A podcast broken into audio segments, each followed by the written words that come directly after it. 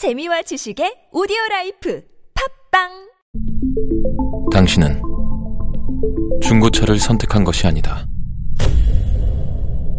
당신이 선택한 건 최초라는 자부심이자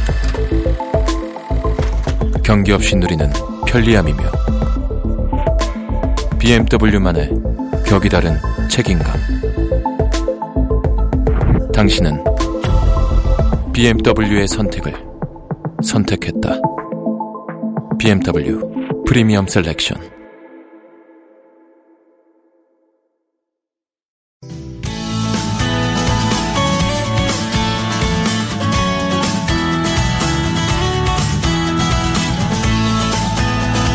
서울 서울의 황원찬입니다. 2부 시작됐습니다. 목요일입니다. 가정 경제 상담 진행합니다. 서울 금융복지상담센터 최진건 상담위원과 함께하죠. 안녕하십니까? 안녕하세요. 샵 0951번 50원 유료 문자 열려 있습니다. 전화 027769595번 카카오톡 플러스 친구 TBS 라디오와 친구 맺게 하시면 또 무료로 참여하실 수 있습니다. 오늘도 이제 본격적인 상담 들어가기 전에 좋은 금융 정보 하나 또 알려주고 시작하시는군요. 네, 그 오늘 전해드릴 소식은 그 저소득층의 실손 의료보험 할인 혜택이 확대되었다는 소식인데요. 예.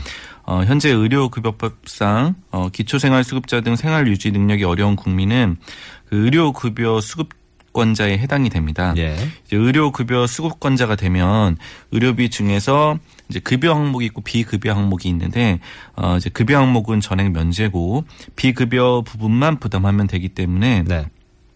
어 이제 일반 실손보험 가입자에 비해서 보험금 혜택을 덜 받게 됩니다. 예. 어, 이런 부분은 이제 분명 실손보험 계약자 간의 형평성 문제를 이제 유발할 수 있기 때문에 어, 이 지난 2014년에 어, 의료급여 수급권자에 대해서 보험료 할인 제도를 이제 도입을 했는데요. 네.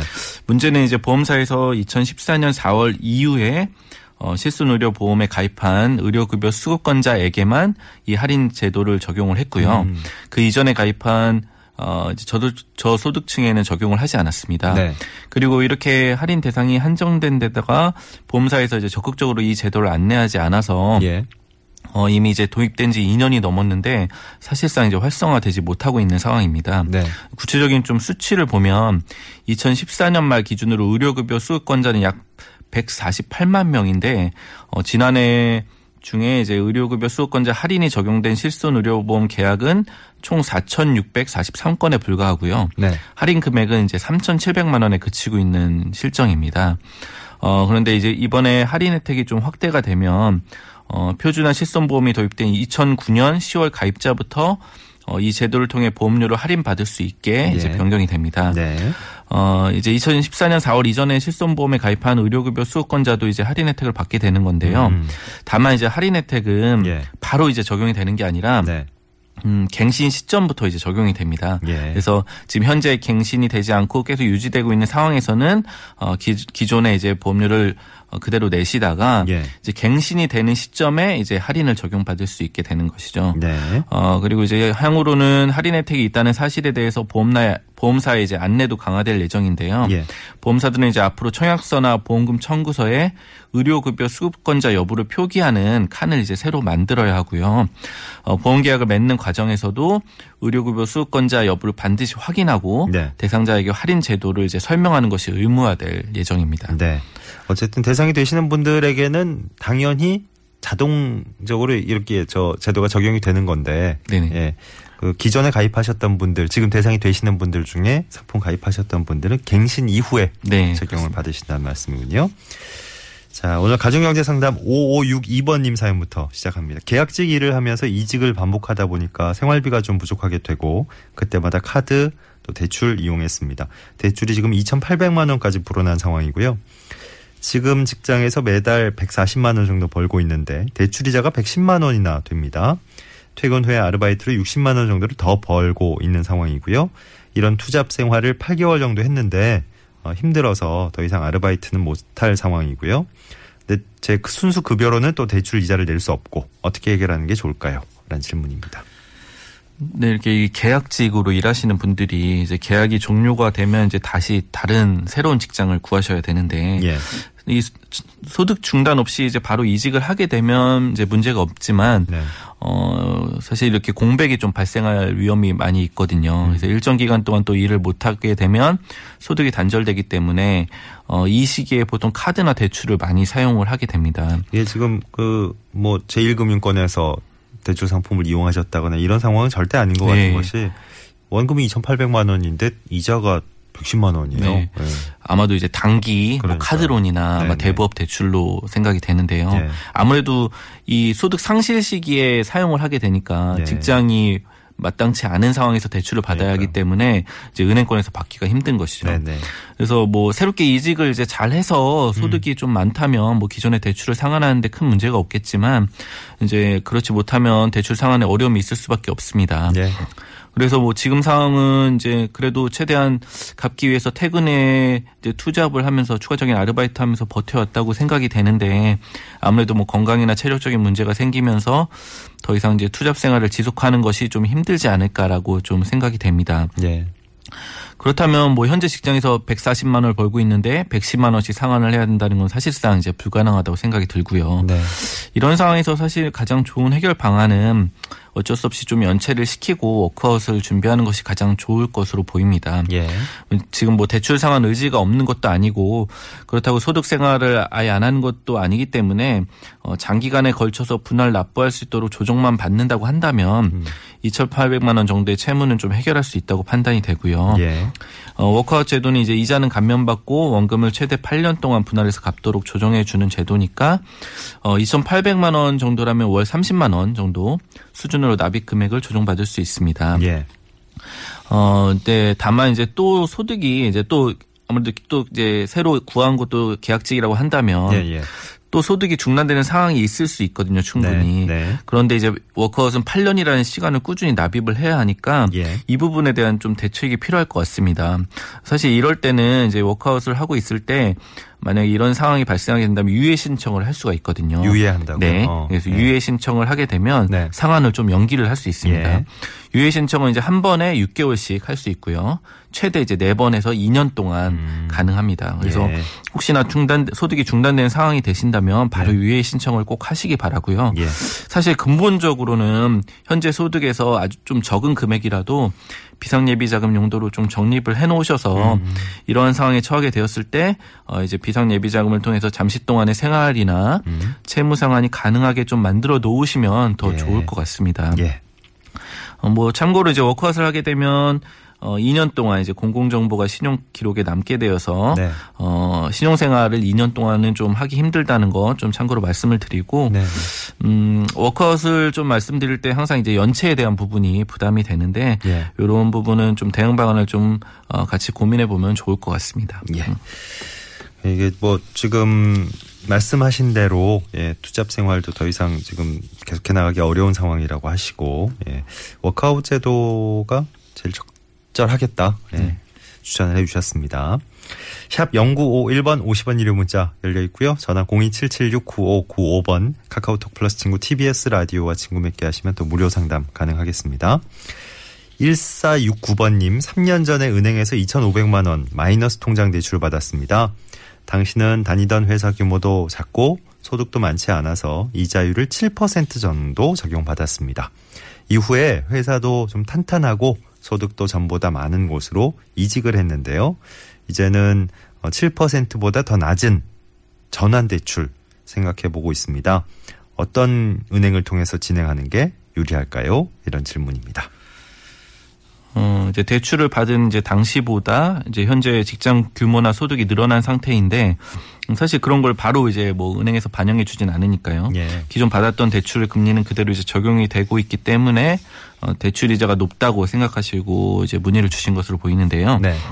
보통 이럴 때 이제 좀 더 낮은 금리의 대출로 갈아타는 전환 대출을 생각하고 이제 여러 은행을 비교해서 진행하는 것이 이제 일반적인데 어뭐 다른 은행도 충분히 이제 문의를 해보시면서 음, 한편으로는 현재 대출받은 은행에 금리 인하를 요청해 보시고 아. 이제 비교를 해서 최종적으로 결정하는 것이 좋을 것 같습니다. 일단은 뭐 그 은행에서 금리 낮게 해주면 제일 좋은 거고. 네, 그렇죠? 그렇죠. 그래서 금리 인하 요구권에 대해서 예전에도 한번 말씀드린 적이 있는데 예. 다시 한번 좀 설명을 드리면 어, 이제 신용등급 상승이나 뭐 직장 변동 그리고 소득 증가와 같이 대출 실행 당시보다 이제 신용 상태가 개선되었다고 생각이 되면 예. 해당 금융기관의 지금 시점의 신용 상태에 따라서 금리를 다시 이제 결정해 달라고 요구를 할 수가 있습니다. 네. 결국 이제 이자를 낮춰달라고 할 수 있는 권리라고 할 수 있고요. 이제 2014년부터 금감원의 권고 사항에 따라서 이제 금리나 요구권이 어 이제 음. 요구권에 대한 홍보가 이제 활발해지면서 예. 어 금리나 요구권을 통해서 실제로 이제 금리나 혜택을 보신 분들도 상당히 있는 것으로 이제 파악이 되고 있는데요. 예. 예. 어 보통 이제 대출을 받을 때 해당 은행의 고객 등급에 따라서 어 금리를 좀 더 저렴하게 받을 수가 있는데 예. 현재 이용하고 있는 그네, 어, 은행의 이제 거래 실적이 많이 있다면 예. 타 은행보다는 금리가 좀 더 저렴하게 책정될 가능성이 높습니다. 이렇게 항목이 세분화돼서 들어가니까 많더라고요. 네. 뭐 카드 실적 연계도 그렇죠. 있고 네. 뭐 예. 뭐 이제 자동이체 급여, 자동이체 예. 그런 부분 뭐 과- 그런 부분이 다 있는데 그래서 네. 현재 마이너스 통장을 쓰고 있는 은행에 금리 인하를 요청해 보시는 것이 사실상은 어, 가장 좋은 방법으로 보이고요. 네. 어, 이제 그러면서도 이제 타 은행도 한번 어, 알아봐서 비교해 보고 결정하면 어, 좋을 것 같습니다. 예. 이런 과정에서 좀 많은 분들이 고민하는 부분이 이제 타 은행의 대출을 알아보려면 신용 등급을 조회해야 되고 예. 그러면 이제 신용에 악영향을 미치지 않을까 생각하는 분들이 종종 있는데 네. 뭐 전에도 말씀을 드렸지만 2014년 이후부터는 이제 금융기관이 내 신용 등급을 조회한다 하더라도 음. 어, 신용 평점에 미치는 영향이 없어서 부정적인 영향이 없으니까 이런 부분은 크게 걱정하지 음. 않으셔도 될 것 같습니다. 예. 그래서 뭐 어. 보통 은행 대출을 받을 때 이제 세 군데 정도 은행을 방문해서 어 이제 이자 감면 혜택을 포함해서 최종 대출 금리 비교를 한 다음에 어 가장 이제 좀 저렴한 대출을 받는 것이 좋은데 네. 이 이자 감면 혜택은 이제 주로 이제 주거래 은행에서 많이 이제 여러 가지 급 급여 계좌 등록 그리고 이체 등록 같은 걸 해놓을 경우 예. 어 이제 이런 혜택이 많이 있게 되는데 예, 예.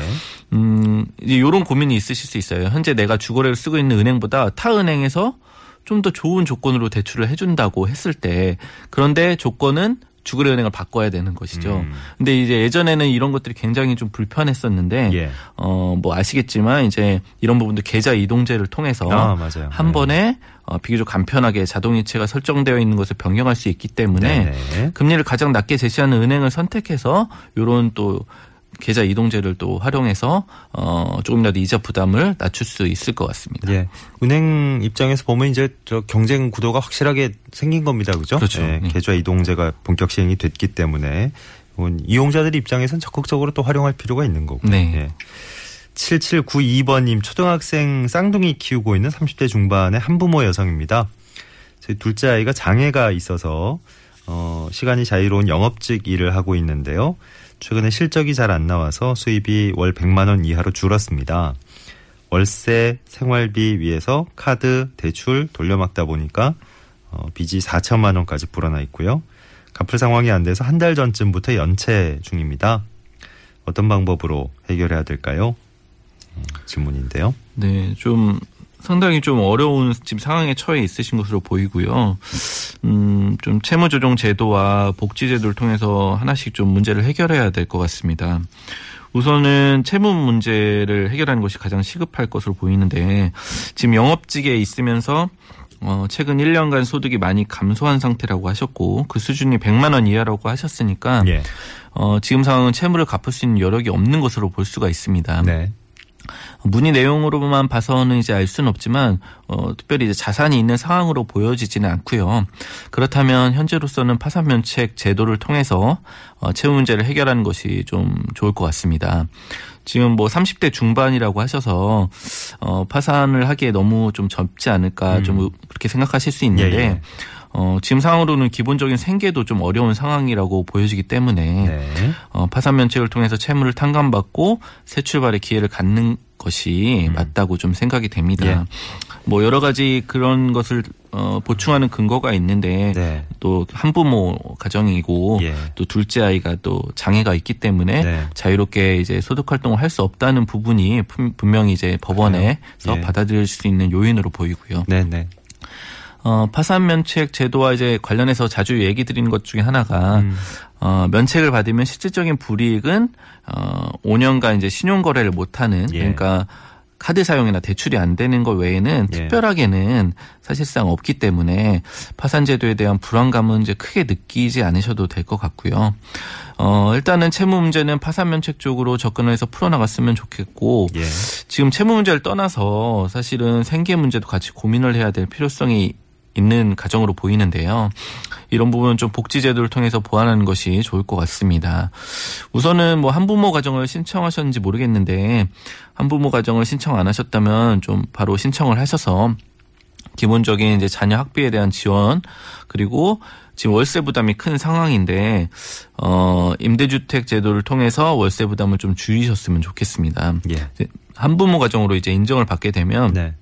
음, 주거복지 제도, 어, 예를 들어서 매입 임대주택이나 전세 임대주택을 활용하는 데 있어서 1순위 조건에 해당이? 되니까, 예. 어, 선정될 가능성이 이제 충분히 있습니다. 네. 그래서 복지제도를 활용해서 좀 이런 부분을 좀 해결하셨으면 좋겠고요. 예. 어, 좀 고용 문제도 지금 뭐 근로 의지가 분명히 있는 상태지만 여러 가지 좀 아이 문제 때문에 이런 좀 제약이 있는 상태인데 음. 이런 거를 좀 고용센터에 좀 방문을 해보셔서 예. 현재 상황을 얘기하시고 아이를 돌봐야 하는 문제를 해결할 수 있는 일자리를 좀 연계를 받으시는 것이 좋을 것 같습니다. 꼭 뭐 직종을 이 기회를 통해서 뭐 완전히 바꾸시거나 이럴 필요까지는 없을 거고. 그렇죠. 예. 네. 그러니까 조금 더 그 집중하실 수 있는 일에 네. 집중하실 수 있는 환경을 만들어 줄 필요도 있는 거니까. 네. 그렇죠. 예. 그리고 만약 혹시 지금 일에 대해서 뭐이 영업직 일이 꼭 적성에 안 맞고 음. 한다면 어떤 이제 교육이라는 또 그 고용센터에서 하는 네네. 교육들이 예. 있으니까 예. 그런 걸 통해서 또 이제 다른 쪽으로 진출하실 수 있는 기회도 찾을 수 있을 것 같습니다. 예. 지금 상황에서 참 신경 쓸 일이 많으세요. 네, 그죠? 그렇죠. 예, 예. 현- 현실적으로 이제 하루하루 생계를 유지하는 것도 지금 힘든 상황에서 지금 해결책으로 주신 것들도 너무 한꺼번에 이제 많은 것들을 처리해야 음. 되지 않나 이런 부담감으로 다가오실 수도 있을 것 같고. 예. 그렇습니다. 그래서 뭐 한 번에 네. 쫙뭐 해결하기보다는 차근차근 진행을 하시는 것이 좋을 음. 것 같고 네. 우선은 이제 채무 문제부터 시작해서 예. 복지제를 통해서 뭐 주거와 고용 문제 이런 부분을 차근차근 좀 어, 해결을 하셨으면 좋겠습니다. 네. 자, 오늘 가정경제 상담 여기까지 하죠. 서울 금융복지상담센터 최진건 상담위원과 함께한 시간이었습니다. 오늘 고맙습니다. 감사합니다.